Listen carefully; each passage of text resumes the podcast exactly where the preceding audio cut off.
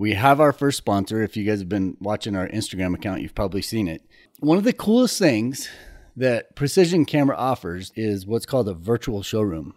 What you can do is log into their website at precision-camera.com and right on the first page there you'll see a link to the virtual showroom. You can go in there and schedule an appointment and what you'll do is a video conference with a salesperson on the floor. And these people deal with all levels, all camera brands, all the time. And you're going to be able to tell them your level of experience or the person that you're buying for. And you'll be able to tell them your budget. And based off of that, you'll be able to narrow in on what is the best camera for what you have going on.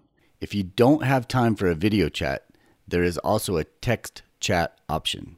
If you have a quick question about a product, you can type in your question and somebody will get back to you very quickly if you decide to do that and you decide to buy a camera, we got a good deal for you. With their sponsorship of the show, they've also given us a coupon code. If you go in, set up your account, create your purchase, get to the checkout screen, you'll get a little field on the checkout sheet that asks for a coupon code. And what you want to put in is wild and exposed. And what that gets you is $50 off of a 500 or more dollar purchase.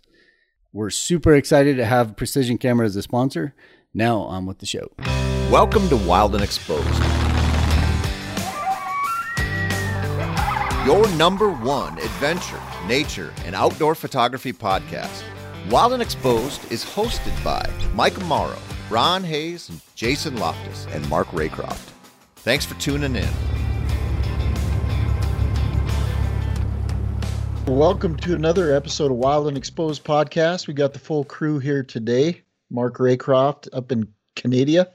Canada. He hates it when I say Canada. Makes it sound even bigger. I, that could be okay. Just coast to coast, Atlantic, Pacific, Arctic. Yeah. Love it. Got it all. I love all planet Earth, though. Don't get me pigeonholed here, but yeah. No complaints. Jason Loftus coming to us from Utah. How's it going, Jason? Very good. Hey guys, how you guys doing? Sweet good. brother. It's, good to see then, you. Uh, we've got Michael Morrow coming to us from Colorado this week. This is this may be one of the last times that we're all on where we're not even more spread out than we are now. Um, as once spring hits, we'll all be kind of running different directions and and trying to develop some new content. Get out, find the critters that we like to pursue in the spring Mark will be doing a little bit of breakdancing. So that was that wasn't bad actually. So before we get into this week's topics of conversation, I got a couple bones to pick about the last catch up that you guys did, and I was working, so I wasn't able to be on. Number one, I appreciate you guys including me in parts of the conversation, but there was a big point in the conversation where Ron was left completely out. we started planning this cross country trip in my sprinter van, new sprinter van, and no mention of Ron at all. Mark, you can do this. Jason, you can meet us up here. And Ron, I guess, is just holding down the fort. So I'll be hanging out with everybody else who's not doing anything. we figured you'd be hanging out with the grouse. Well, I probably will be for a while, but yeah, don't be leaving me out of the sprinter van con- conversation. And I think that is where the other topic kind of was skirted around because you know Mark so today's was, podcast is about listener questions. Mark was staking out his claim to the to the front seats, and so we wouldn't have to pull beds together or something in the in the cabin, right? Get a little bit of separation so you can put some boards on the front seat of the Sprinter van. Well, if, if I remember correctly, I think I joked that Michael would just throw me a pup tent out the door, and then he yeah. said, "Oh, you could," yeah. and then sleep in the front and put a board across. Yeah. Okay. Well, it'd be it could be a big board, buddy. no, I'm not sure where you're going with this. listen, Ron. Listen. Mike's right already there. got Mike's already got the rooftop tent rooftop tent ordered for us, so we're good. Yeah. Oh, it's going to be on top of the solar panels. Oh, yeah. there's room. There's room. Okay. All right. I'm good with it. Um, I'm not afraid of heights, but I was a little bitter about the whole getting left out of the road trip. Apparently. oh, we do funny. have. Where were we, we going some, on that trip? I don't even. We just recorded that podcast. I don't even remember where we were going to go. Cross country. Oh, go just navigate the continent. Yeah. yeah, Ron was just staying home though. round and round the world we go, guys. so hey, yeah. real, real quick too, before we get into it, Ron, like just to address some issues from the last podcast too. Uh, one of the one of the questions or the one of the things we talked about was when would we use a filter, right? An ND filter for photography. And we mentioned the silky water, but I actually thought of another perfect example of where you might want to do it. And it would be if you're trying to be maybe a little bit more artistic. Maybe you're trying to get some motion blur on a critter that's running or something. Um, that would be another example of where you'd want to potentially use an ND filter to slow slow your shutter down. And, day other than just yeah. Or yeah, because you're yeah, exactly. You'd be real limited early in the morning to do it, and if you wanted to try to, you know, push that and do it a little bit later, you could use an ND filter to accomplish that. So just something I thought about, and it was I thought it was pertinent. So yeah, and as I was listening to you guys' conversation about that, the other, I mean, it, it's another landscape application, but for clouds as well.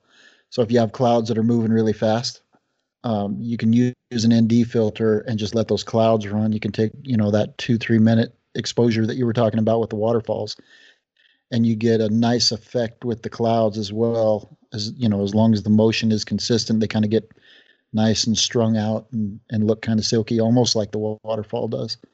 So that's another application. But those are those are both landscape. And I agree, Jason. The the uh, motion blur, pan blur with the filter on by the way, I'm going to look this up, but the rotate at the hips comment that you guys made fun of.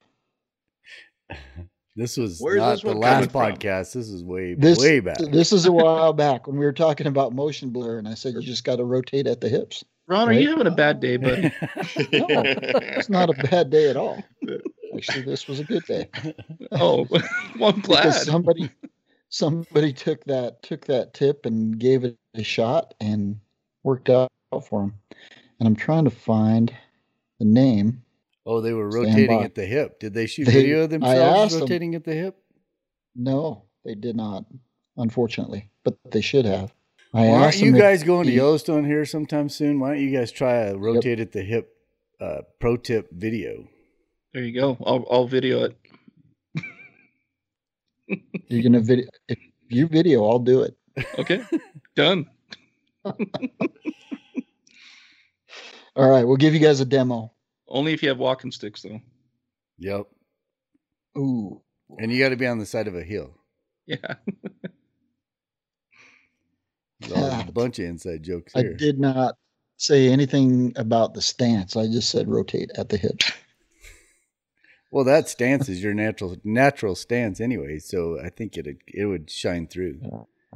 Unfortunately, the more I see myself, the more I realize stance. you are correct. It's it's definitely my relaxed. We'll call it my relaxed stance. How's that? Does that work? The relaxed pose. I was in a happy place on a great day. Right. Great frame of mind. It was the zen. you just let it all go. It was yeah. the Zen moment. That's for sure. All right. So let's get into some listener questions. No, hold on. I think we want to talk about two other things, right? You guys sent me a somebody oh, yeah. sent me a text earlier about the National Park Service. I did, and that was that was uh, forwarded to me from Adam Rice. Yeah, he sent it to me earlier too. Adam yeah, Adam does the tours in the national park, so it was really big news for him. So up until till this point, the National Park Service had a permit requirement if, if you were going to film commercially in Yellowstone National or in any of the national parks. You had to buy get a commercial filming permit. And a judge just handed down a ruling. We still don't know much about this, don't know what the impact is going to be that you did not need a permit to film commercially. Now, there have been, you know, it's it's been up till this point, it's been kind of open to interpretation. They some enforce it very tightly. If you're going to gain any or have any monetary gain, then it's considered commercial. Some, and the way that it's written actually states that it's for large film crews uh, that need the permit, but an individual wouldn't necessarily. But that's interpreted differently by different rangers. So this judge's ruling, however, says that you do not need a permit to film commercially in Yellowstone National Park, or in sorry, not Yellowstone, in the national parks in the U.S. So it's good news for photographers. The you know the negative that I can see is you know you get a win and then all of a sudden you get regulations that kind of clamp down in other areas. So we still need to be respectful, need to be careful, you know, when we're out there in the national parks. However, this is this is good news, I think, for those of us that are out and, and trying to do some of these things. Mark, go ahead. I was just going to say that uh, I think we should put a link to this article in our show notes at wildandexposed.com, and, and anybody who's interested in following up and doing their own research can pick it up from there. Absolutely. Yeah, and in the article too, they said that the Park Service was still trying to figure out how they were going to respond. You know, because that could be something that they could send up to the next court. Yeah, appeal it. Yeah, if they wanted to. I would but, say definitely be appealed. Yeah, but I also level. think, like you said, Ron, I think it is up to interpretation with all the different parks. And I certainly don't mind paying a little bit if I'm going to be out there. It's just a little barrier to entry if you do that. And it's never been that much money to, to buy a permit. It's more just right. the pain in the butt of doing it, you know, the process, yeah. The process of actually doing it. So I and I think they'll still treat huge film crews with some sort of permit type system. But that's exactly. where you got exactly. catering trucks showing up and all these different things where they yeah. have the potential of ruining some of the ecosystem. But right. the little onesie twosie stuff that we do, or if you're out there doing YouTube and then you're making money off of YouTube, I mean, that would be kind of nice if you didn't have to worry so much about getting a permit. Just, you know, we never know if any of this stuff's going to work or not, right? So if you actually had something that worked and then the Park Service says, oh, look, you're doing all this stuff out there.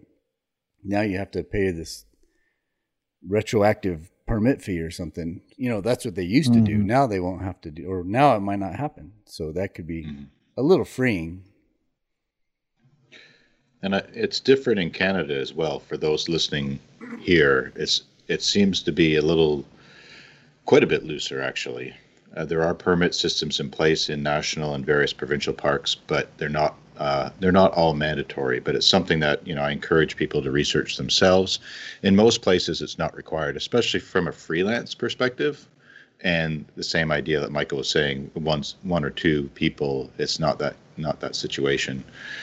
I'm no expert on it, but I just I have never encountered it, and I know many people in the park system, and that it's not required from everything I've seen for still photography. But I think I think if somebody needs any kind of assistance and is a bigger film crew, then maybe that's a different category. And, and of course, that's not what I've done thus far, so I haven't researched that. But right. anyway, it's just good to keep on the radar. Just keep mm-hmm. watching it and just see what happens. Because it does ultimately yeah, affect sure. all of us. Does anybody have anything else on that topic. Mark, you had one more thing? No, I, I'm just assuming that my head's in the same space. Uh, uh, what Michael was saying, we had another thing to talk about that we could bring up today. And there's just been a lot of activity about this new Sony camera. And oh, yeah. not that I want to take a lot of time on it, but it's intriguing. I mean, I don't either. I keeps... don't want to think about it anymore because I'm. Oh, Ron, I don't think you. I don't think it would have been. I don't know. My opinion on it's. It's. I don't think it's that much different. It's a 60. 50. No, no, no, no. 30 Sorry. frames a second. I was talking 30 price. frames a second. At, oh yeah, oh. we'll get there. Yeah. At 50 megapixels. but yeah, that's that's one of the things that caught my eye. I mean, clearly they've upped the bar in some areas, but it's so much more expensive yep. that it's like hmm, you know, is it is it worth it? It, it is. Uh, was it sixty four hundred US? It's sixty four to or sixty seven, one of the two. Yeah, but that's it's what we used cheap, to pay for those other. If I had a 1DX Mark II, that's what it's that a 1DX. Cost, yeah, cost. Yep. Yeah, yeah, sure. I get that, but it's just the, the landscape seems to be different now. I mean, I could see there will be people who will buy it without a blink of an eye. Price isn't relevant, but I think for a lot of people, you know, if you can compare a camera that pulls off very similar set of specs at two thousand dollars less, that's that's a big a big difference. Three thousand dollars um, less. three. Yeah. Yeah. I'm jumping so back the, and forth. It 6, is 6500. Yeah. Yeah. US. There have been so, some pretty big jumps in A1. technology. Yep, the Sony, Sony A1. And the the jumps in technology are huge for the autofocus system is the biggest thing. So the A9 Mark II was the fastest focusing camera out there. It would do 100 focus calculations per second. And this A1 does 200 focus calculations per second. So as far as autofocus for video, this thing's going to be a monster. But, you know, as Mike's 8K. pointed out in the past, yeah, 8K at 30. And then, uh, as, but as Mike's pointed out in the past, if you're going to use autofocus for video, you're not going to necessarily be able to create the shots that you want because it's, it's going to jump from subject to subject or it focuses when it wants to focus and doesn't you know you can't control when that focus is pulled so there are still some limitations you know as good as autofocus is for video there's still some limitations to it and you know to maintain your creativity manual focus is still the way to go for video yeah with wildlife well, you know you figure if you're shooting people and you're just like vlogging or you know it's perfect because that face detection is pretty mm-hmm. incredible mm-hmm. with the Sony stuff. Yeah. You know, half the time wildlife's clear of of structure though too. You know, you could get a pocket as it goes through a clearing, or you're waiting for this bear to come along through a meadow. There are places where it would be fantastic. You would just have to be prepared to jump back and forth for other situations. But we haven't tested this camera to compare it to the other ones that we're familiar with to see how well it tracks. I mean, speculation would be how could it be that much better when a your subject goes behind 17 branches? Right. But we haven't we don't know that for sure, but odds are it's similar. But I I'm excited about you know I'm again still sitting in the bleachers for mirrorless cameras, but for handheld video, the autofocus for when it's applicable will be kick butt. I can't wait to do that. But then there'll be situations that, yeah, you just can't do it all that way. You're not even but in the, the bleachers, you're in the parking lot. well, here's the other thing on that subject. Uh, to my defense, to some degree, I keep hearing from photographers that currently the D850 sensor creates the best images color wise. And, and so the Nikon Z or Z7 II is the same sensor. So I'm still leaning that way, even though there's some specs that don't quite match up with the R5 for video, perhaps. And I'm not an expert on this stuff, just from what I've heard. And for the Sony's, but if the photos look better, and I'm just hearing this from people, if they do, then I'm like, that's the most important thing at the end of the day is is I want them to be as and I guess it depends on one's personal preferences, but I really like what comes off the 850. So I, you know, if I was again, if we were able to play ball and do trips right now and create a lot of content, I would order the the Z7 II right now and move on with that. But I'm not because something could come out better or. But anyway, one a, a fellow and I won't say who because he's giving an opinion, hmm. emailed me today and said that he likes the Canon um, images off the Canon, the R5 sensor better than the Sony results. Not that he's tested the A1, but he likes the color profiling better on that. So anyway, the price point's a big deal. But it's exciting in the sense that if, if it is, we haven't tested it. It's a different sensor, right? I think than what they've mm-hmm. had before. So yeah, who it's knows? a new sensor. And if, if it is superior in ways, it could justify the price point for professionals or serious amateurs or those with deep pockets. Right. Wrong. And I, I wouldn't disagree. The D850's images are are tough to beat. They really are. Color depth, um, the color depth is the biggest thing. The colors that you get off the the Nikon, well, it's actually a Sony sensor, but out of the D850, I still have not been able to even come close to replicating. See, and I, if I go back to but, your Instagram feed, I like the images you're taking with the Canon with the two to four. Well, over that's the because older stuff my, that you had with the 850. Well, and that, yeah, the 200 to 500 is not even on the same playing field. As good as it is, it's not on the same playing field as the 200 to 400 Canon. The lens, the glasses, the quality of the glass is crazy.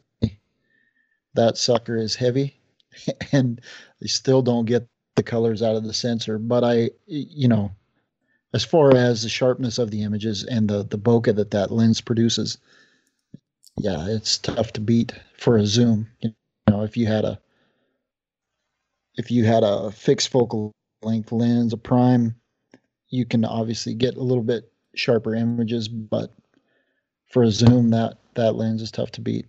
And Jason keeps asking me what lens because I say Sony doesn't have the same lenses, and they don't. The that's what they need. They need that 200 to 500 range, but as sharp as the Canon 200 to 400. Then I think you'd see everybody convert. Well, they've stayed the, ahead of the curve on the technology.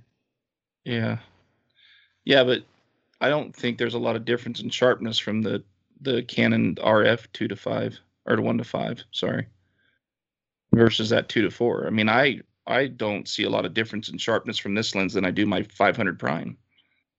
I'm just being realistic. I mean, I so I don't think it's to me it's not a sharpness issue. It's more of an aperture issue you know, being yeah. able to shoot in that lower aperture, and they definitely need that. There's no doubt. Mm-hmm. Well, the bottom line to all this stuff is it's, it's totally subjective, right? Yeah, no, no, it is for sure. it's just like what photography like. is totally subjective. Yeah, all of it is, but it's fun to talk about. And since since mm-hmm. each of us has used various systems in the field and some of this new gear, it's it's great to get feedback and and for somebody like me who hasn't made that jump yet, I'm just I'm taking it all in and listening to all the different brands. I have some brand loyalty just due to 25 years at Nikon and being happy with it throughout. But, you know, there's a lot of advances that can change the volume of material we can produce, both stills and videos now. And if there's a system that, you know, if the R5 on the 1 to 500 frees up so much more with mobility, then something right. to think about. But in the in the it's just such an odd year because it's like press pause on so much of what we would be doing normally. So that's it gives time to just sit back and see how it develops, but it wouldn't normally be the case. Did I send you guys yeah. that picture the other day of that new 28 to 70 f2 RF lens? Mm-hmm. I have it. You have that lens? I have I have that lens, yeah. You bought it? It's about 57 pounds. It's yeah. a 28 to 70. There's a lot of glass in that thing. That is super sharp. Yeah. All the way through the zoom range. And yeah, it's a great lens, but it's not cheap. A friend of mine just rented it. So she was doing a, a yeah. dog shoot for some dog company just last mm-hmm. week and she rented it. And when she got back, she was like, "I'm going to buy that." And I said, "Well, do you, do you like what you got out of what you the rented lens?" And she's like, "I love it." I said, "Just buy that one." Because they're hard to get right now. I don't think they're in stock right now. You so, can't get them right now. Yeah, so she just bought it right from the rental company. I said, if you think it's good, and it was like brand new, I saw it. So, and if you like it, buy it. So she did. So I've heard really good things. I'm planning on shooting with that lens all next year for the moose. Yep, I was I was doing enough uh, real estate photography that I thought I could justify that lens, and it is the highest quality zoom, you know, short zoom, wide angle zoom that I've ever shot with or seen images from. It's great, but it is heavy. So you got to shoot with a tripod, huh? Well, if, Ron you, if you're going to be out there for very long. Yeah. No, no, it's not that bad. it's not as heavy as the two to four, and I shoot that handheld. So I was just thinking, is oh, Mark's transition to the to mirrorless is kind of like when I was a oh, kid. we used to have these. we had these hot pools in hot springs in Thermopolis. That's that's what makes Thermopolis famous. And they had this high dive. And so you'd stand in line at the high dive. There was always this one kid that would get up on the high dive and just sit there and think about it and hold up the line. and then start crying and climb back down the ladder. no, no not not not crying, just oh. contemplating. Well, I think Mark is still on the ladder then. Yeah. I you know, I might not dive, but I'll jump. I'll eventually jump. yeah, no, I just thought that was funny, but that's kind of what it reminded me of. Because you've been talking about, you know, the the Z7 for quite a while, and now that they've got the dual card slots, and they've they have made yeah. some improvements. They're using the the D850 sensor, which is a great sensor. Dare I say, phenomenal. but now that that's now that that's in there, I I think it might might be time for you, Mark. I mean, I don't want to spend your money, but yeah, 500 PF and the Z7 or Z7 II. Yeah, I like it. I like it. It I think you happen. just came up with our new T-shirt, Ron. I can see a caricature of Ron in it with the little bubble that says, "Dare I say phenomenal." I thought you meant Mark on the high dive. well, that would work too. Well. holding it, holding like with 17 cameras wrapped around his neck. All right, we it better crazy times some questions. For this is camera gear. Is awesome. this year has been insane. The technology jumps that every manufacturer has made. It's crazy. You know, one last thing. I was thinking about that today when all the Sony stuff came out. So when the R5 came out, you know Sony's got that other camera right there. And how frustrating it's got to be for all this hype to be going on, and they know that this camera's sitting right there in R and D, right? And they're just like, "Oh, you people just wait." Somebody, some engineers, like, "You just wait. This is going to be awesome." it's got to be frustrating and, to be in the R and D department anywhere. And ours won't, won't overheat. But Canon doesn't. The Canon doesn't anymore either. Could Go that ahead. be happening at Nikon right now? Could it be? Oh, the frustration in the R and D department. Right, Z nine. If, if they weren't, we're all we're all hoping so. Yeah, who knows? Of course, it may or may not, but who knows? If things get better financially, fiscally for them, I I hope that that is in the conversation right now. So not that I know Nikon's financial picture, except for just a little tiny bit. All right. Let's uh, cut that out of the podcast. Why? you are a banker. I I am, and but but I'm do not, not take financial bank. advice from Ron. No, you can't on this well, podcast. Exposed podcast. Yeah, yeah. You've heard the expressed opinions of Ron Hayes. This does not reflect the opinions of Wild and Exposed podcast or Truth and Legend, Truth Productions. Legend Productions. Uh, that's good. Or there. Michael Morrow, right. or Jason Loftus, oh, or Mark Raycroft, or or Ron Hayes, or Ron Hayes. right. I'm just throwing it out there for Mm-hmm. conversation.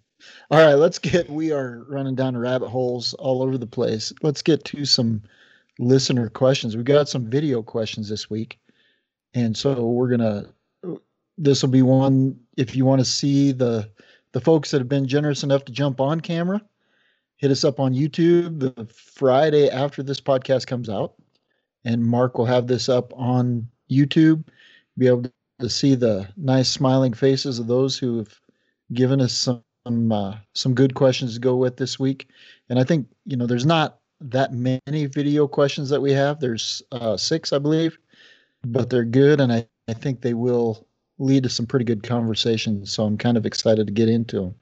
You guys ready for this? Yes. I'm on the diving board. Made it up the ladder. Good job. Yeah, that's, an, that's another T-shirt waiting to happen too. I think so. I'm on the board. I got my blue light glasses on. Actually, I don't. I need to get those. Jeff Birmingham from South Texas. I was curious how y'all post process with uh, Lightroom, uh, Photoshop. Are you using the manufacturer software, or what y'all use, and how you use it? That question, that question coming to us from Jeff Birmingham, and basically, I think what he was getting at is, you know, what we use, not almost workflow type question. He's asking which software we use to pro- post process our images, and then um, also he had some questions about plugins in a in a roundabout way. So who wants to take that one on first as far as workflow software wise? I think we've talked about it before, but I I use Lightroom and Photoshop. I use Lightroom mainly for most of my editing and every image I process does go through Photoshop for some final touch up and um, and uh, my watermarking and resizing and things of that nature. Um, I don't know how detailed we want to get, but I always do save a TIFF of whatever I do in Lightroom to Photoshop, and then I also save a JPEG full size. Then I also save a JPEG small size um, size to go onto Instagram um, for social media. And as far as plugins go, I I do have some um, presets that I use. Uh, there's I don't remember the name of them. I've had them for a long time, but there's lots of presets out there on the internet that you can go and look at and see if there's a package that you like and a lot of them are doing sales all the time you can get multiple packages for pretty pretty cheap nowadays um, but that's uh, those are valuable in my opinion and they do help you kind of shortcut and get to um, maybe a more fi- finished product quicker and i also have learned recently to create my own presets and i've been doing more of that and you know, kind of getting a style that I like and creating my own presets to shorten up my workflow in that time. Coming soon to the Wild and Exposed store. I was just gonna say that the Jason Loftus Lightroom signature presets. preset. I've got the Loftus. I mine is called the Loftus filter, and it's when I have that nice shadowy background with the with the well lit subject, and that's what my preset is called is the Loftus filter. You think I was think I was always just giving you a hard time, Jason, but that's what I named it. Oh, that's too funny. so yeah, uh, coming soon to Wild and Exposed. We might have some presets for you to purchase off the website. Yeah, the only other thing I'd mention that I do use, and I have been using it more and more, is Topaz. Um, I have been using Topaz. Two of the modules mainly. One is the the denoise for sure, and it's very effective um, and I've been using the uh, Gigapixel for resizing images for printing. Seems to do a very, very good job of resizing images and not losing quality. Matter of fact, some cases it actually improves the quality of the image when I resize it. So, which is very interesting to me. But um, so is that just for monster images? Is that why you're resizing stuff? Just because you want to go super big? Or if you crop into an image deeper than you normally would, Gigapixel can resize it. So you know you crop in you can't obviously crop into the size of a postage stamp but you can crop fairly deep into the image and then resize it to a, a 20 by 30 or 24 by 32 um, and and still be able to produce a pretty good size print and it has the ai technology i think that's why you're seeing the the improvement at times jason because it still has you know all of topaz's software plugins have the ai technology in them so they all make a little bit of difference without really doing a lot of tweaking. But yeah, yeah, I would say my my workflow is probably exactly the same as yours, pretty much. And yeah. you know, even down to the using Topaz a little bit more here and there. Not on every image, of course, but yeah. I've I've been going back with being stuck at home. I've been going back and re-editing like stuff like clear back to when I was shooting the Canon 50D um, you know, my first camera, and some images that were a little bit noisy to do anything with. And that noise is just such a like you, uh, Jason's mentioned in the past. Every time they do an update, there is a sub- serious, a substantial improvement in the software. And to t- take some of those images that were shot in the dark, you know, six, eight, ten years ago, and to be able to improve them with uh, with this denoise and make them usable, it's, I mean, it, it pays for itself pretty quick. So, yeah. Jason, I think you should do a, a video for our YouTube on your workflow. Okay. Because it'd yeah. be interesting to see an image from start to finish, just going through all those channels that you run it through. Yeah. And then I've got a question about TIFF for you. But before you do that, uh-huh. Mark, you should do the same thing because your workflow is totally different. Not not by a long shot, but it's different. So if you could just explain your workflow, and I think if you did a video too, it'd be super cool to see that comparison. But yeah, Topaz came out with an update today that I haven't downloaded yet, and you're right. I mean, they, they have been significant in the past. I have uh, Topaz Denoise. I've used it on a few occasions, and it's just kind of for me, it's in the wings if it's necessary for something like that. There was a, a situation with a really exceptionally unique whitetail that I photographed last year, and I only was able to capture two or three photos. Super skittish. He stopped in this meadow when he was crossing and looked back, and and it was a horizontal frame on the 850 at 45 megapixels. So I also cropped that vertically, but I zoomed in a bit, and this is an exception to the rule because of this particular deer why I did this, but I zoomed in and I wanted to make it cover worthy, and then I put it through denoise a bit as well. So I'm excited to see what the new update will do. Every time it's tweaked, you know, it, I mean, it was good already, but it's exciting to see what what might come of it with with the newest update. But my workflow is similar in a way, although I don't use Lightroom. It's and I I'm feeling old school here for all kinds of things tonight, but Photoshop is where I go. I open my raw images in Camera Raw. It's become such a versatile piece of software now with so many adjustments that can be done in there. Something that I've done the past four months that's new in my system that or my my technique is I'll try the when you look open in camera raw, you can hit auto, and that just takes all those sliders and the AI guesses what your picture should look like. And more than half the time, it's like, wow, I like what it's doing.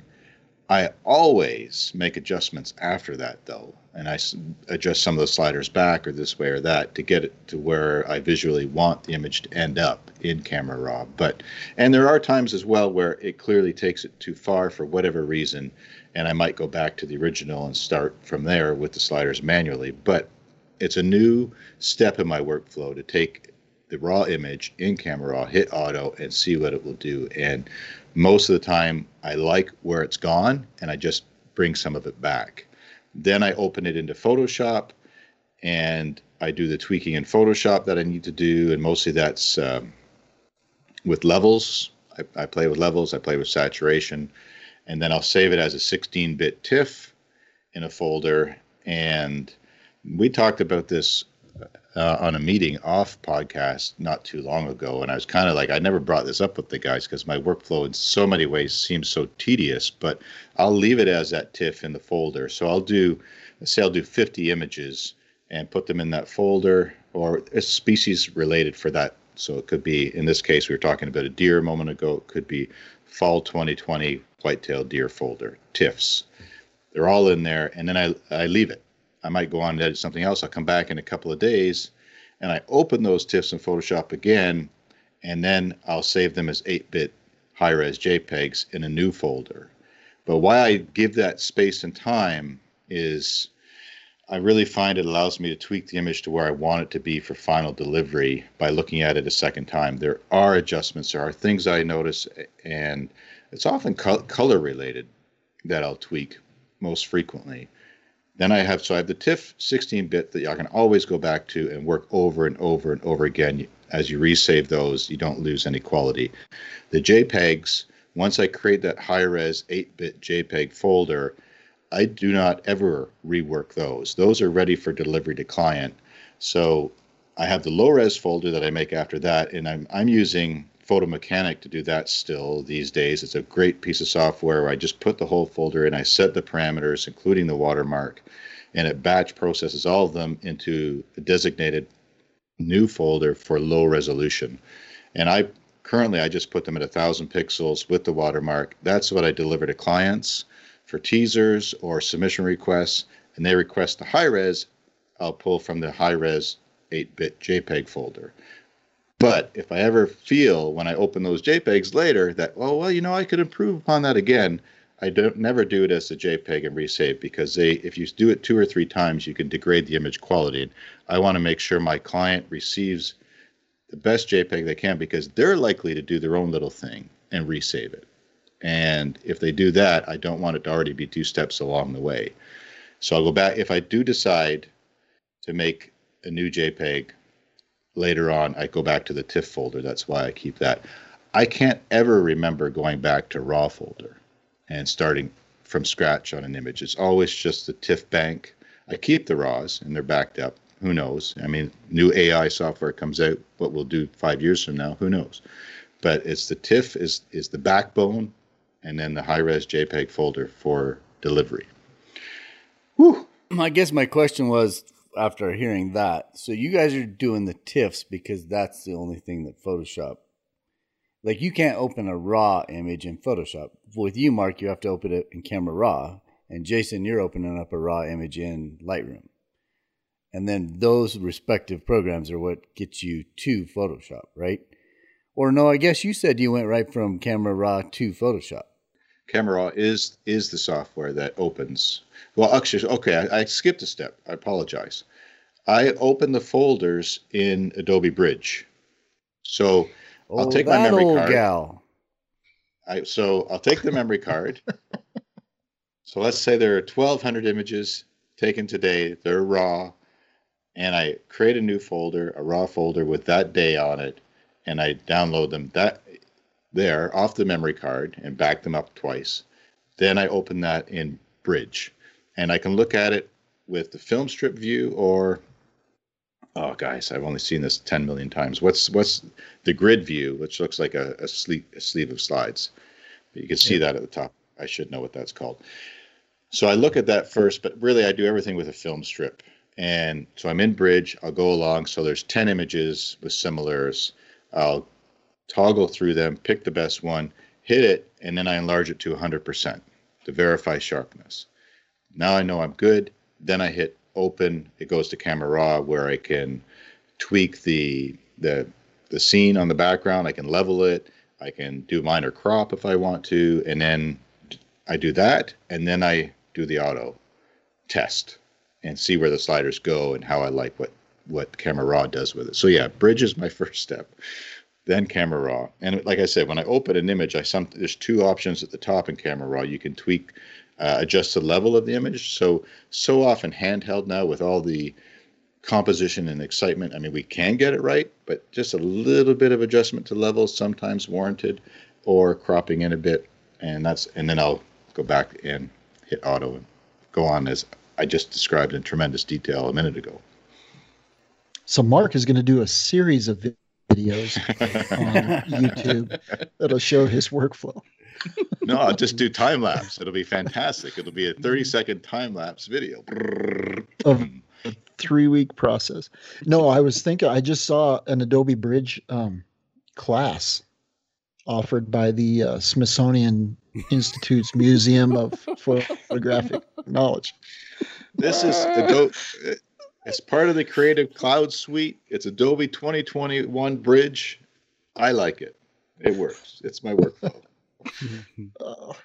I just feel like we really could save you a couple steps if you just use Lightroom for Lightroom. both of those programs. Yeah. Lightroom. it does I the do, same exact so, thing. I'll, it does. Sure. I'll tell you the other thing. The other thing that I use Photo Mechanic for, Mark, um, because I do have that, but I use that for my culling because as soon as you upload the images, you can get through them, and, and Lightroom is super slow because you're working with a, a preview, and to be able to really, you know, fine tune your culling. If you do cull your images, Michael keeps them all. I do. It's easy in um, Bridge. You just toggle but, and hit yeah. delete. Right. And you in Photo Mechanic, you just scroll through super fast and just flag it, flag it, flag it, and then you can delete all the flagged images. It's a really fast process there too. Mm, cool. Yeah, it's it's something. And, and Michael opens in Lightroom. If it isn't done in 10 seconds, I'm out. Send it to the printer. I shot it in cover mode, so it goes right and straight to the printer. yep. yeah, that's, that's cool. why I didn't want to get involved in that conversation because mine's pretty pathetic. Yes. All right. Next question. My name is Kelly Elmer, and I have a question for the exposed, wild and exposed team. How do you protect your gear from bad weather, inclement weather, when you're out shooting in the field? Okay, good question from Kelly. Uh, we're kind of coming to the tail end of this winter, but how do you protect your gear during inclement weather? Springtime is another time where you have to be careful with your gear because of the the rainstorms, that kind of thing.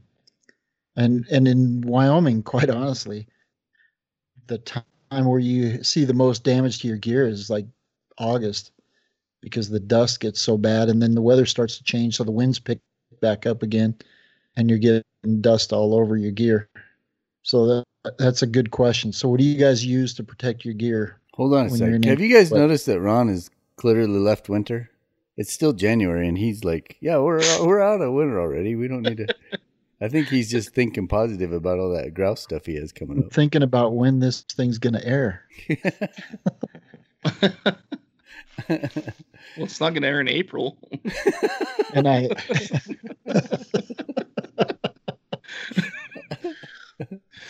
uh, true enough. True enough.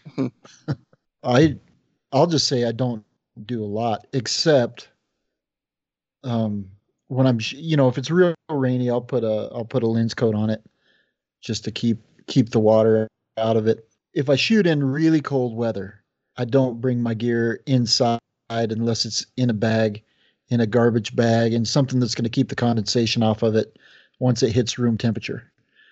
Um, so if you have a photo bag that's fairly weather tight, I'll take it inside in a photo bag, and until it has had time to warm up, I don't take it out of that bag uh, because it, condensation gets into, you know, sometimes defeats the weather sealing as good as it is in some of these cameras and get to the crannies.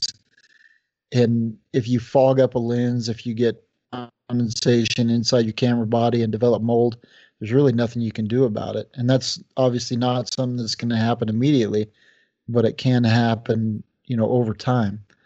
So you have to keep that as dry as possible and so that's one time that I I am pretty particular about how I treat my gear when I when I come back inside from a really cold weather shoot. And if you're going to be out shooting in cold weather for days on end, you know, if the area and the safe safeness of the area permits, I'll leave my cameras actually in the vehicle.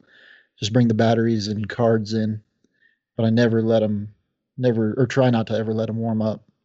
Yeah, no, I wouldn't say much different. I use a lens coat, raincoat, um, as well if it gets if it's real rainy. But for the most part, I just try to, you know, keep it dry, keep it clean, and um, you know, when it gets rainy, throw that coat on there and just shoot. You know, matter of fact, one of my favorite times to shoot is when it's snowing good or raining. So you know, I'm definitely not going to miss those opportunities. So, and and the gear that we have for most of us is pretty well weather sealed. So, um, I've learned to just rely on that too. I've got my cameras have gotten pretty wet before from rain and snow, and I've never had a problem to this point. So, quick question: Are the Sony's known to be as weather sealed as Canon and Nikon? Are they on par with that? No. So that that's so the new A1 knocks for a yeah, for a wildlife guy, that's been one of the one of the places where you want to be really careful. Is weather sealing's not been as good, you know, like okay. the A7 series. Um, the A9, I think there's a little bit more. I don't know for a fact, but I think there's a little bit more weather weather sealing with the A9 series. This is kind of a more pro level body, and then right. I I did not read any. I don't know if you guys read anything about weather sealing on the A1. No, I didn't see it, but I, I mean, for the price point, one would hope so. And, but yeah, that's something Agreed. to keep in mind. And the 850, I've been personally, I've been really happy with what it's put up with. I mean, I For resale value, for those of you that might buy my camera equipment, I baby it. I, I, I baby it so well. No, really, I do look after it. But if it's uh, raining lightly or snowing, and you're on a, on a photo shoot, I just keep going. And if it's heavy enough, then I, I do put a rain cover on it. Uh, I, I, embarrassingly have a lens coat. I haven't tried it on yet. I just got it not too long ago. I have a custom one that a buddy made that I've used for years that could fit in the pocket, but it's no longer waterproof. It, it doesn't take long to soak through. So I ordered the lens coat to test it. But I've been pleased with all the Nikon gear I've had over the years with what it will tolerate for weather. And, and I won't repeat what Ron said, but as far as um, fogging up, same practice for sure, and being aware of that. I use an umbrella a lot. Yes, very good. That's true. for multiple reasons, right? To fight the wind when you're videoing. Yeah, the wind it helps a lot with the wind. When you're shooting video, you just can't have any shaky shake stuff going on. So it it'll cut the wind for sure. But more importantly, like the video cameras I use have vents on them, you know, because they get very hot. They would overheat if they didn't have it, just like the R5, right? So a lot of times you can't if it's raining, and in Alaska it rains all the time, eh, you know, in the summertime. So I'll just pull out my umbrella, and then it works great. You know, I can fashion it where I can just put it through my backpack strap, so it's just right next to me, and it covers the part of the camera that I care about. I don't worry too much about the lens out at the end, you know. And then for me, for a camera cover, I have never ever bought an actual camera cover. I always just take a. I usually have a couple of Gore-Tex jackets, you know, a backup in my backpack, and so I'll just throw a jacket over it, and that seems to hmm. work. You know, it's funny. My uh, uh, we've talked about Bill Allard before on the podcast, but he's a good friend of mine, and um, he I actually bought him for his birthday one year, um, and I can know I can say this because he doesn't listen to the show. Um, uh, I bought him a lens coat for his birthday one year, and the the rain jacket and or the raincoat, and he uh, he has never used it. um, he he carries around um, Walmart bags with him, and when he has a rain situation or a garbage bag, and he just pops holes and uses the Walmart bag or whatever, and it works works great. So you know you guys if you're looking for a shortcut or a cheap way to do it just carry some walmart bags and works great. Or an extra jacket yeah the cool thing about the lens coat is it's kind of form fitted and a lot of them have windows so you can mm-hmm. still see everything and operate everything so there's something yeah they work real well. Yeah they do work really well. I rely on mine quite a bit. I it's on my my 500 prime quite a bit when it's inclement weather so. Yeah, mine you just don't you just can't get a lens coat for a red camera with the build out that I have, so it just is an umbrella just more times than not works does the trick. Well, like you mentioned That's, before, right? Shooting from a tripod, you can hook it right to the tripod a lot too yep. if it's raining and Yep.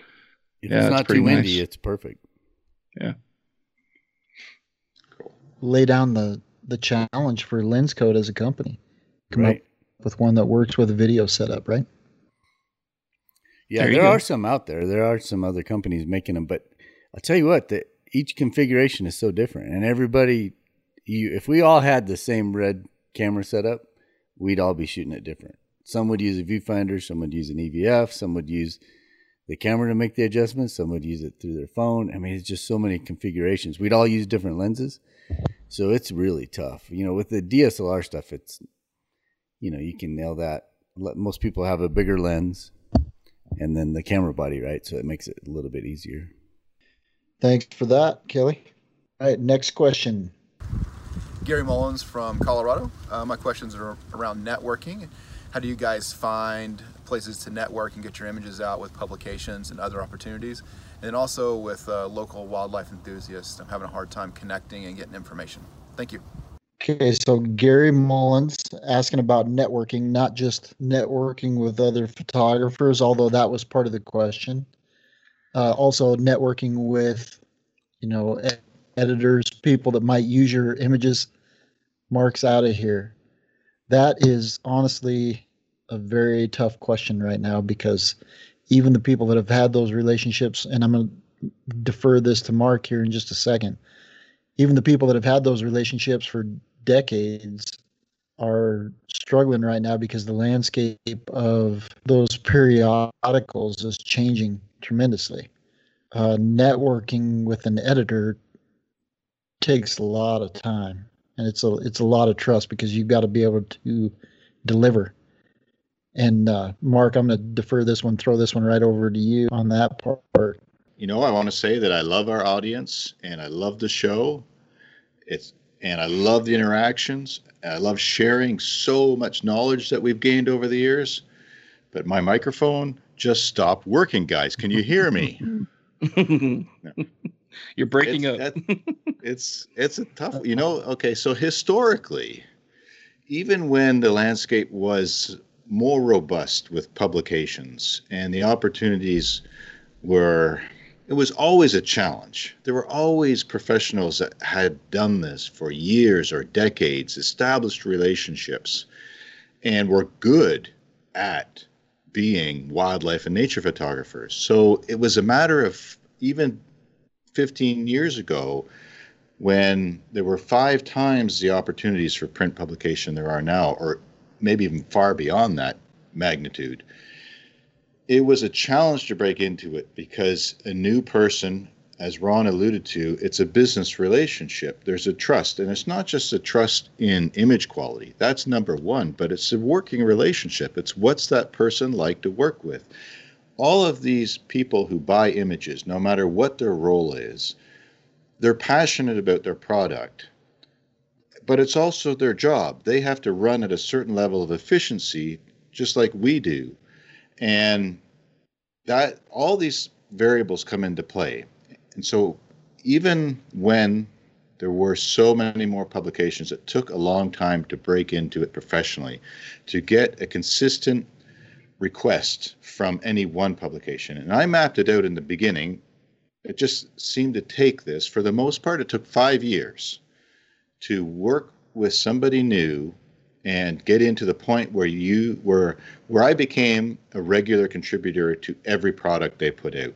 Took about five years, and it wasn't necessarily, as I pointed out, solely due to image quality in any way. It's a relationship, and all of these clients around the world, no matter what they're producing, only need so many images.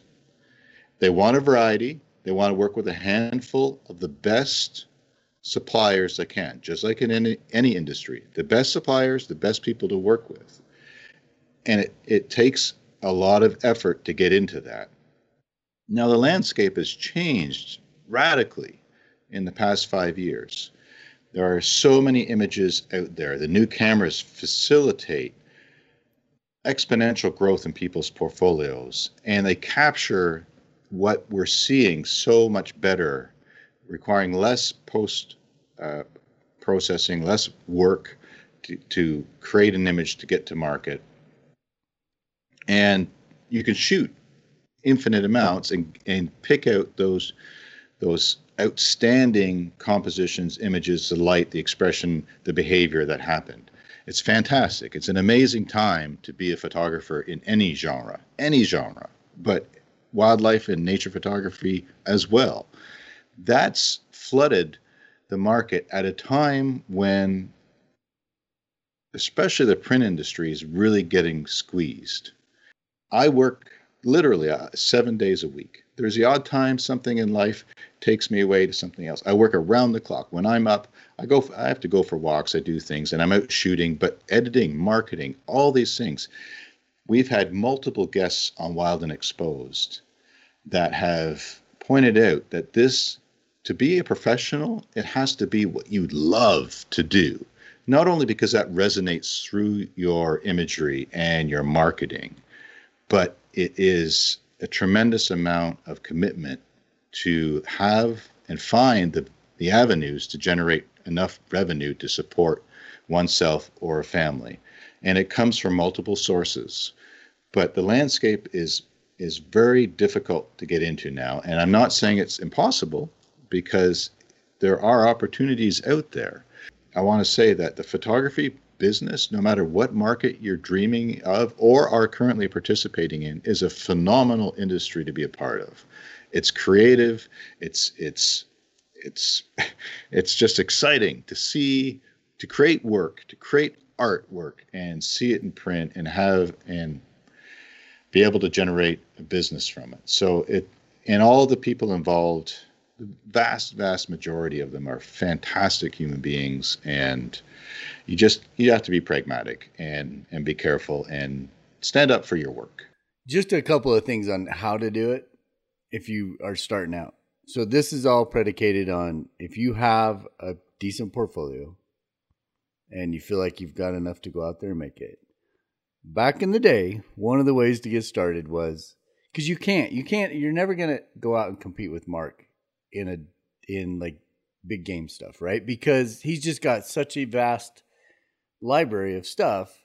Somebody that's just starting out has this little minuscule library. But the one way you could compete is you might write a, an article.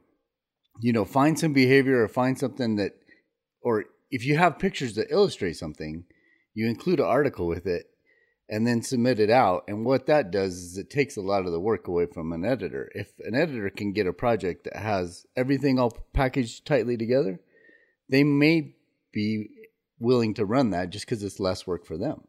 But it still has to meet all the standards that Mark pointed out. And that's just one way to get in. But if you want to keep getting in, you got to have such a vast library to to keep it going. But that's one way to just test the waters. But like Mark said too, it's there's just not as many periodicals out there anymore. So the it's so hard to find that right spot to do that. I just wanted to give some way to to kind of do it. The other way, the other thing that I used to do was there was always magazines that would have like a a last page image or they would have a first look image or you know table of contents image and that was always a good way to get like a one off you know it wasn't mm-hmm. necessarily competing with you know a bunch of images to illustrate an article or something like that it was just a really cool image and you just happened to get one really cool thing and you know that's how i used to get stuff published like an outdoor photographer or you know some of the and i don't even know if that magazine exists anymore. I don't even know if that's mm. still on the yeah. the newsstand. Sure. Still pretty big. Yep. But that's a that's a possibility. You know, it's a shot in the dark just because the competition is so huge. But that's a couple of ways to uh, to try to test the waters. But the name of the game is rejection, right? You know, you just got to yep. just know that you're up against some really stiff competition, and it's just going to be persistence is will pay off if you if you got the goods. You have to have a lot going on, a lot, yeah. you know, because there's in, and they've reduced contributors for for writing and photography for a lot of publications just because of the landscape. So you need the variety of material, but you know, honestly, that's Michael gave a super top secret ninja pro tip there with that, and that's that if if you can marry up a writer and have a story to go with a collection of images, that, that's a great way to approach. And I'd almost caution people to try and have three or four or five of those in the bank before per- approaching for the first one, because you don't just want to do the one sale and make that. If if you establish a relationship for the one, then you can then follow up with another pitch and another, and then I'll give you time to create more. So have have a variety of proposals in the wings after the first one is uh, accepted. And the other thing too is for portfolio, we all love portraits, whether it's a close up or an environmental portrait.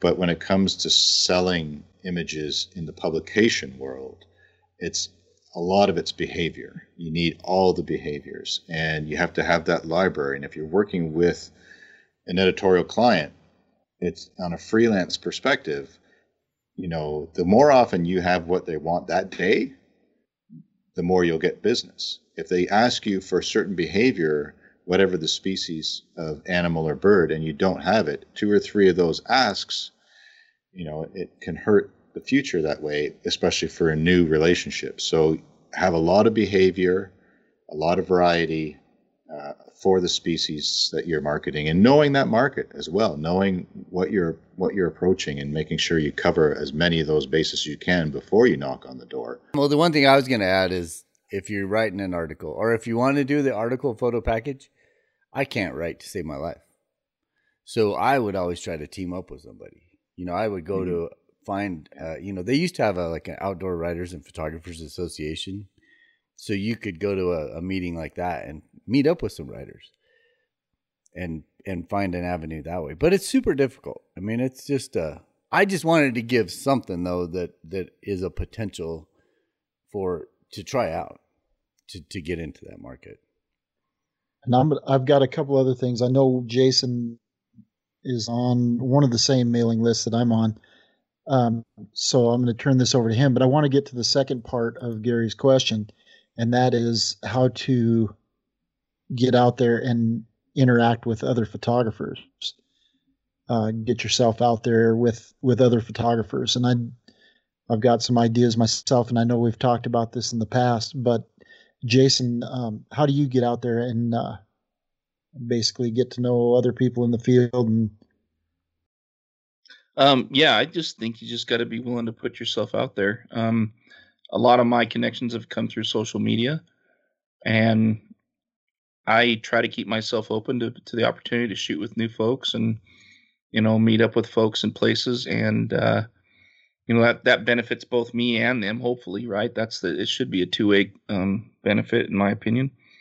Um, but yeah I, and i just try to I, I guess i approach it from a standpoint that i can learn something from anybody. And i think that if i have that attitude then people are willing to you know um, maybe sit down and, and shoot with you and and uh, share information with you over time. I mean the the thing is is you can't it's hard because social media in a lot of ways has really taken away a lot of the, I guess, secrets, if you will, of places to shoot. Um, a lot of the places that people shoot nowadays are used to be places that were very unknown a lot of people didn't realize. And now with social media the way it is, a, lot of that's just not a secret anymore.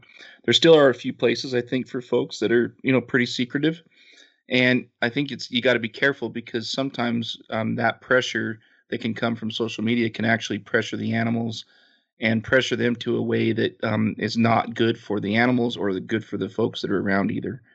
So it's a it's a very very fine balance, and I think most people try to keep their network fairly small, so that they're not putting the critters and um, the the place that they shoot in that situation.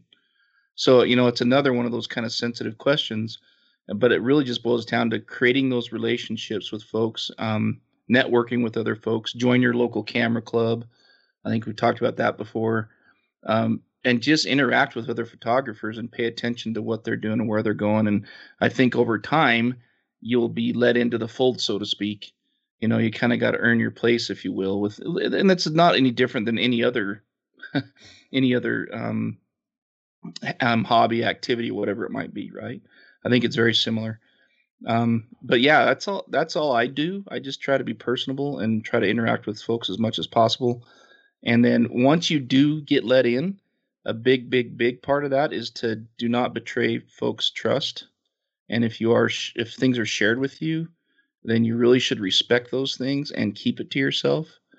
Um, you know, and there's even there's places that I will shoot that I have that have been shared with me that I w- literally will not go shoot those places unless I contact the person that l- that led me to that location and just make sure they're they're okay, even though it's public land. I mean, I technically don't have to. I, there's no rule that says I have to, right? But out of respect for them and what they've been willing to share with me, I will not go shoot those locations without at least contacting, and reaching out to that person, make sure that they're they're comfortable with that. So, uh, I guess those are the things that come to my mind you said a couple of the that I was thinking of, and I I knew you would go there. You know, as far as networking with other photographers, the local contest, not the not the magazine contest, not that kind of thing where anybody's going to take your images, but the local contests are good places to meet other photographers, and as well as the camera clubs. I think that's probably the biggest one. Find a find a camera club within that club, you're going to find a few people that you really mesh with, connect with, kind of have the same passions. And that's going to lead you into other relationships. And, you know, relationships and networking is all about growth. You know, they're, think of, you know, Jackson Hole, for instance. A lot of good stuff over in, in Jackson, Grand Teton National Park. there's a select few people that text back and forth. They'll text locations of animals. But again, like Jason just covered, they respect the, the animal, number one. Number two, they respect each other, and that information doesn't go too far beyond that. If you're led into a circle like that, can't emphasize enough of what Jason said. Don't betray, betray that trust because number one, you're not going to get that information anymore. Number two, you know the the more respect you show to others, the more it's going to be reflected back to you, and you might get a phone call someday when you know they've got a mountain lion in a cave that's got a den there when nobody else gets that call. So those are you know networking is about time as well. You know Mark talked about the time that it takes to to get in with an editor and that kind of thing professionally. Uh, networking between photographers that takes that takes a while too, and you might go out and do a shoot together, and the next time, you know, you you might get the like I said, you might get the call to come and join somebody on a on a good trip. So I think there that's it's a very good question, Gary, and I'm glad you brought it up, and we got a chance for Mark to get that off his chest again with the yeah, with I, the photo okay. contest. But no, wait, you you've had like 45 minutes on this subject. You have more?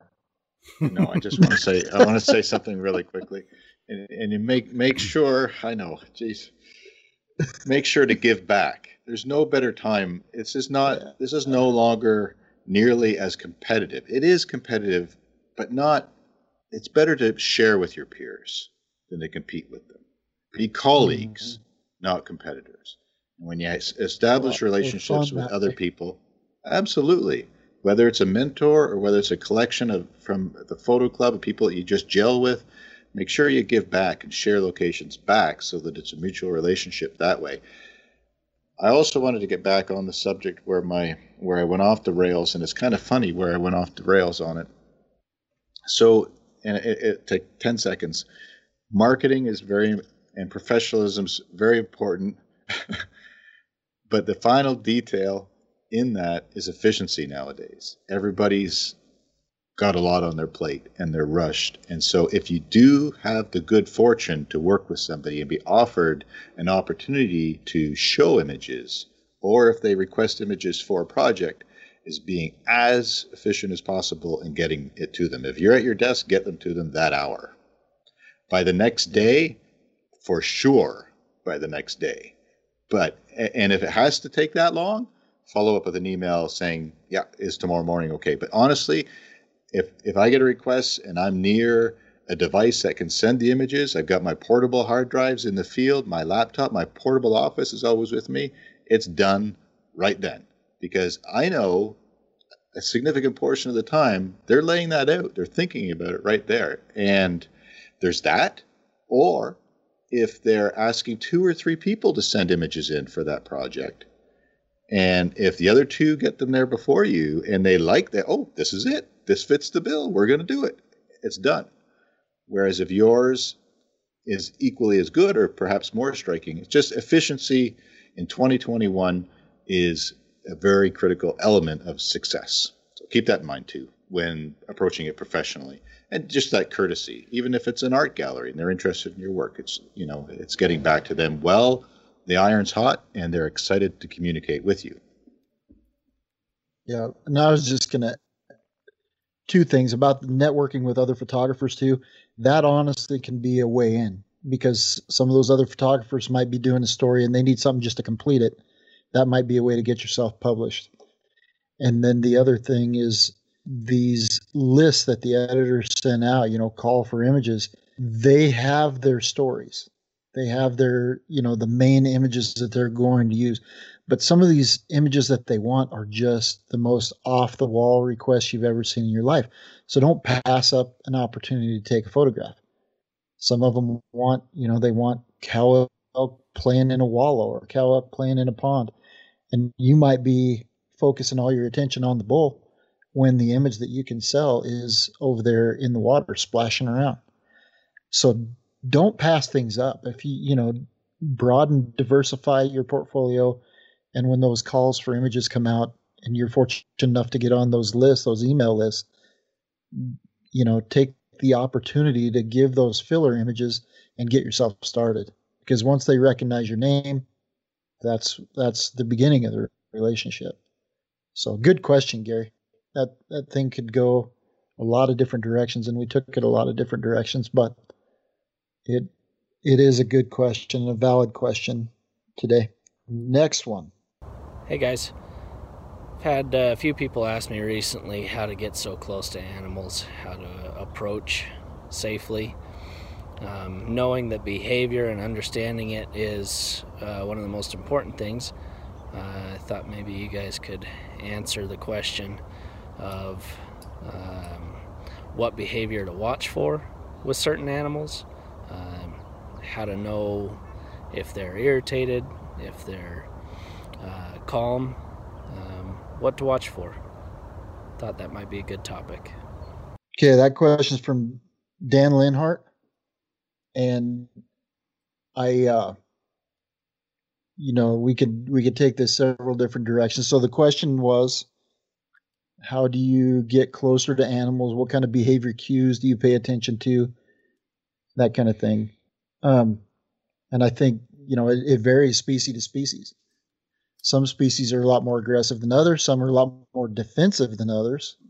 So that's another aspect you want to pay attention to is you don't want to get in, you know, a bison, for instance. Photographing bison, you're legally required inside the national park to be a minimum of 25 yards.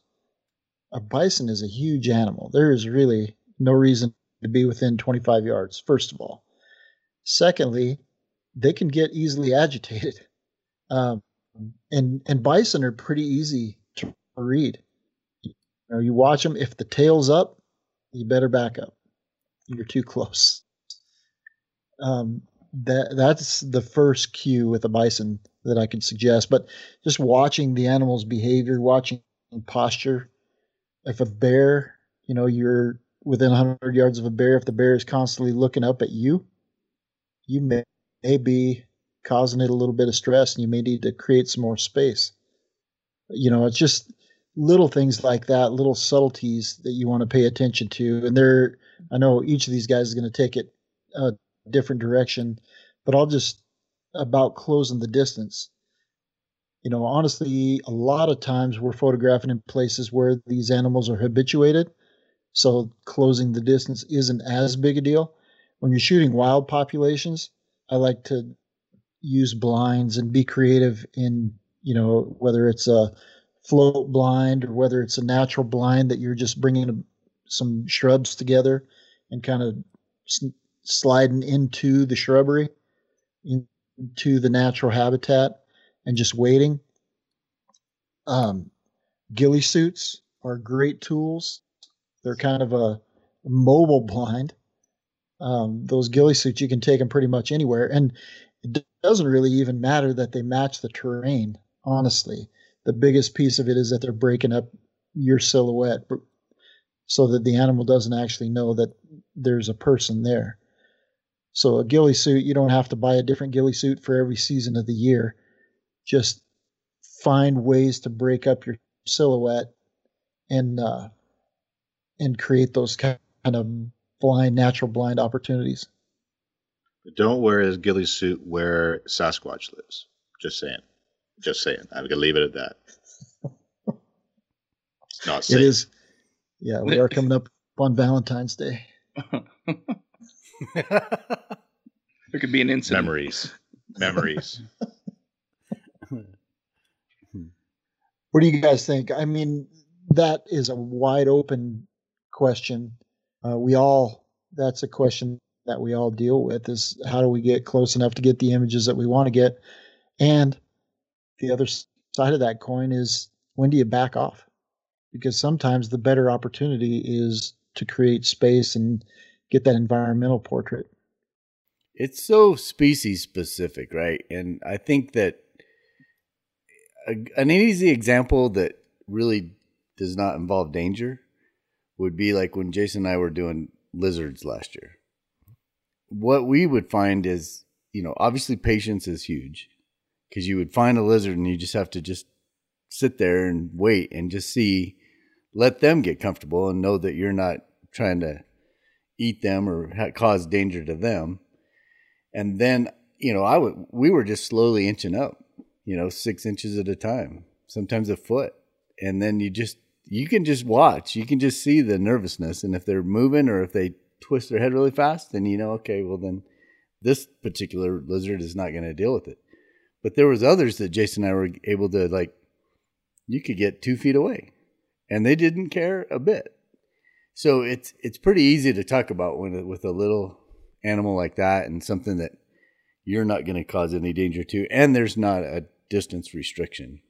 I mean, those little guys could scamper off in two seconds and be under a rock, and and we're not going to disturb what's going on with their habitat at all.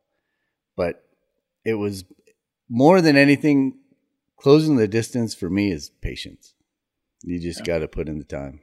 And don't do it if you don't know the species. If you don't know the behavior, and you know, you either have a guide or somebody who understands and can read animal behavior, but don't chance it. Respect the animals, respect the space. Go for environmental portraits. They're kicking butt right now. Everybody loves the big landscape on social media, all that stuff. It's only if you're 100% sure of the situation. And as Michael said, all species are different.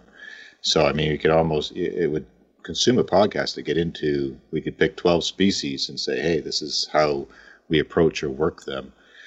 Um, in a in a quick summary for animals that aren't aggressive, so I'll say caribou, for instance. With caribou, or it's a matter of playing wind. A lot of places I photograph, um, I do photograph in parks, but a lot aren't. It's just wilderness and places I end up where there aren't any parameters. It's just a matter of enjoying and respecting the landscape and the animals that are there, or that I am able to come across. But with caribou or any large mammal I photograph that I can approach, not bears, that's a whole other story, but with caribou, I approach them at an angle and I know we've covered this early on in the podcast, is with any prey species to walk directly toward them. So if I'm out in the wild, I'm in the forest, and there's a herd of caribou, uh, it, if I walk right toward them, it's more threatening. So instead, I take my time, I walk at a 45 degree angle, or even parallel with them for a while, or just chill for a few minutes. And after 15 or 20 minutes, they, a lot like the lizard story, they slowly acclimatize to my presence and it's it's also a situation where you know two or three people is okay, but 14 people that's not going to work. Um, so group size is relevant for a lot of species and their sensitivity, but I approach at an angle, and when they look at me, assuming it's it's not a dangerous species, I look away. Like I don't, I'm not even paying attention to them. I'm going to have a blueberry. I'm gonna, I'm just going to have some blueberries, and I look away. I look up at the sky, and they're like, "Well, dude, whatever he is, he's not even he doesn't care about us. He's not looking at us. And so it's a patience game and slowly get closer. And it's worth it because now and then, after a period of time, they become very accepting and you could have many hours of wonderful interaction and observing their behavior, an opportunity to photograph behavior that you wouldn't get if it was rushed, where the animals are just staring at you in concern. So I approach at an angle and when they stop what they're doing to look at me, I stop moving and I look away. I don't do that with a moose that could, you know, I keep my eyes on animals that could react aggressively. And if I look, I, I won't look away. I'll keep them in my peripheral vision, but I'm not staring at them. That's more of a predator prey thing. I don't stare at them when I'm trying to get them to calm down.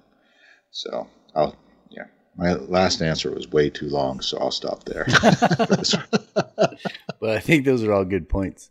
You know, the behavior cues of when they're relaxed too. So what Mark was just talking about, approaching at the angle. If they're looking at you, they're still wondering exactly what your intentions are. When you know, if you look off, have a blueberry, have a drink of water, you know, kind of play with the grass, whatever. When they go back to feeding, that's one cue that they've kind of accepted your presence there. It's feeding the the act of putting their head down and and feeding. They're paying attention to something else. shows that they're relaxed. Uh, when they do that after you've approached them, you know you, you know, I wouldn't say you could do whatever you want to do, but you know they're relaxed to the point you can probably start capturing some images. So that's one cue that I look at. If they're willing to go to water, which is probably, you know, besides being bedded and sleeping, the most vulnerable thing because their their head is down at the water. They can't hear anything around them because the you know if it's moving water, it, that is a very vulnerable position. So if they're relaxed enough to go to drink at a stream, you're probably in good shape to get some images as well. So those are a couple of the things that I, look for just to know when I can start being a little bit more free with my movement. Otherwise, you know, moving really slow, like Mark said, um, even if you're in a blind, make your movement slow because they're going to, if you twitch, they're going to pick that up. And if you surprise them like that, you know, you're in a blind environment, all of a sudden you twitch, they catch that movement and they're surprised by it, they're gone. So, and the, and the last thing we want to do is, is disturb them to the point where they're changing their routine. So those are just a couple of the cues to kind of piggyback on on what these guys were just saying. Just to add to what everybody else has already said, um, there's a reason that we have, you know, big zoom lenses or big primes. You know, we don't need to be more than. In most cases, you can get very good images if you're 30 to 40 yards away from an animal. There's situations where they get closer, and you might be able to get some images that way as well. But it really just just comes down to respecting their space and watching their body language and I think there are some commonalities between a lot of species. Like, for example, ears back. You know, any animal I've ever seen with their ears back, they're generally not very happy. Um, eyes, watch their eyes. You know, bison, their eyes tell you a ton. You know, you look at a bison and then they get mad. If you're, you gotta watch, you gotta see this on video, guys. So you got to watch the YouTube to see this. But when they Jason's when going to demonstrate when a bison gets mad, you know their eyes get real big and they you know they oh. kind of you can see the whites. See stuff, the whites, right? Yep, yeah. yep. That's frightening. So yeah, it is for me, right? but you the but you know you guys all hit on it. It's really don't do it if you're not familiar with their behaviors and. I've unfortunately had to learn the hard way a couple times with elk, for example. You know, and the other thing I'd say is remember they're wild animals. You know, it just when you think you haven't figured out, they'll throw a curve at you. So the biggest advice I would have is just respect that space, keep the distance. You know, if you're with uh, you know, predators, I think it's smart to shoot in groups. For example, bears. I think you're smart to shoot with two or three people. You know, I don't think it's wise to be out there in the wide open with a grizzly bear alone. I think you're opening yourself up for a potential situation that, that's not good for you or the bear. So, anyways, that's just some of the things that came to mind that I wanted to add to what everybody else has already said. When, when we work in grizzly country, whether we're hiking with caribou or looking for moose, we try to have a group of four. And I've heard that, and I, I don't. There's no statistics I'm aware of to back it up, but just through the ages, that you know, grizzlies seem to respect when you they see four. It's just they go. I mean, for the most part, they go their own way anyway. Yeah. But when we when we go out on on a day hike like that and, and are in grizzly country where we know there are quite a few bears, you know, I try to have four people. Me, you know, just well, and in just parks, psychologically. Right? Yeah, no, I okay. think that's a really good point, Mark. Um, and in parks, right, it's probably not as big a deal because people, those bears are used to seeing people. But when you are in the wilderness and in the backcountry, there's a real possibility you could come across a bear that's never seen a person or been close enough to a person.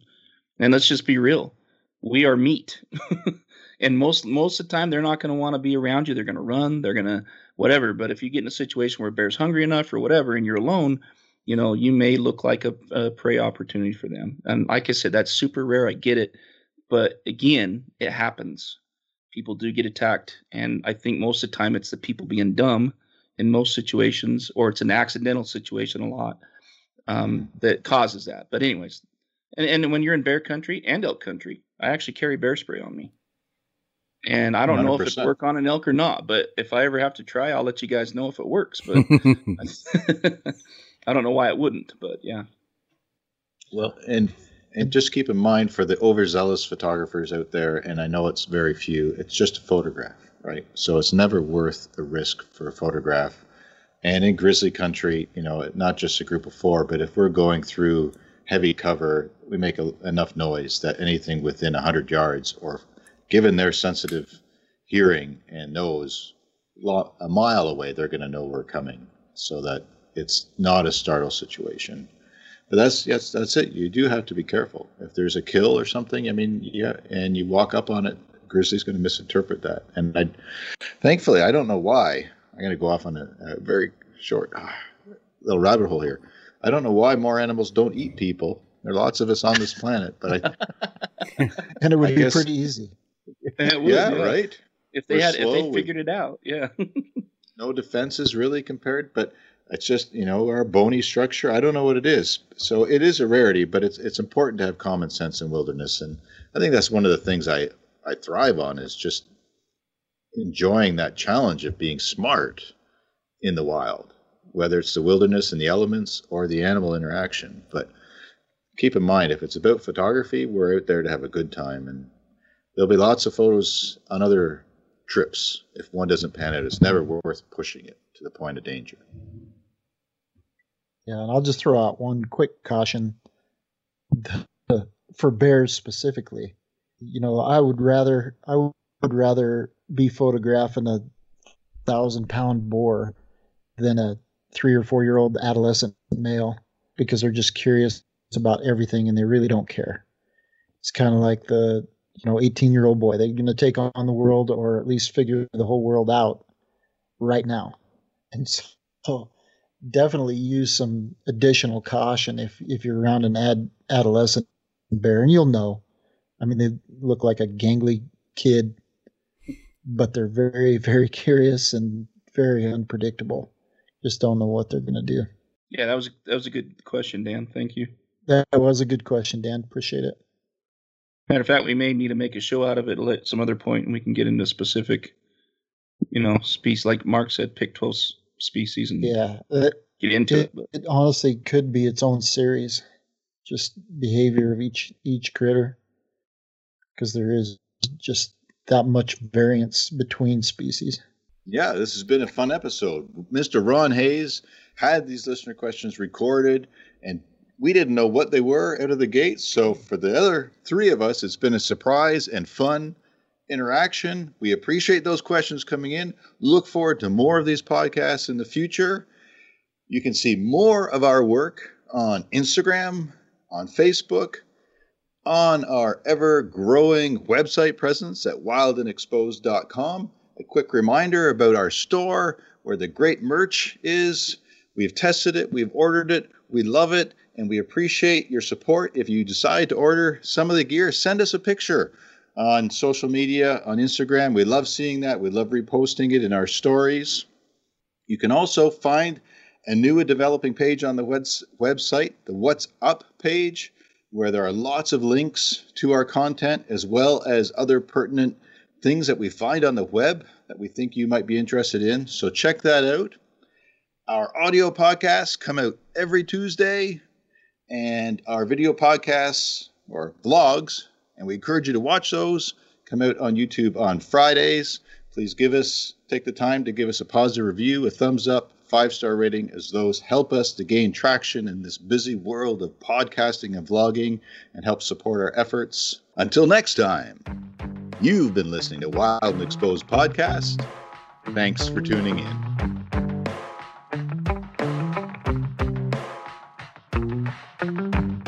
We got our windows down Driving down the 405,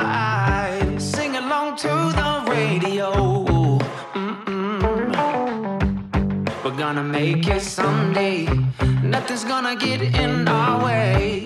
We will be the biggest band in town.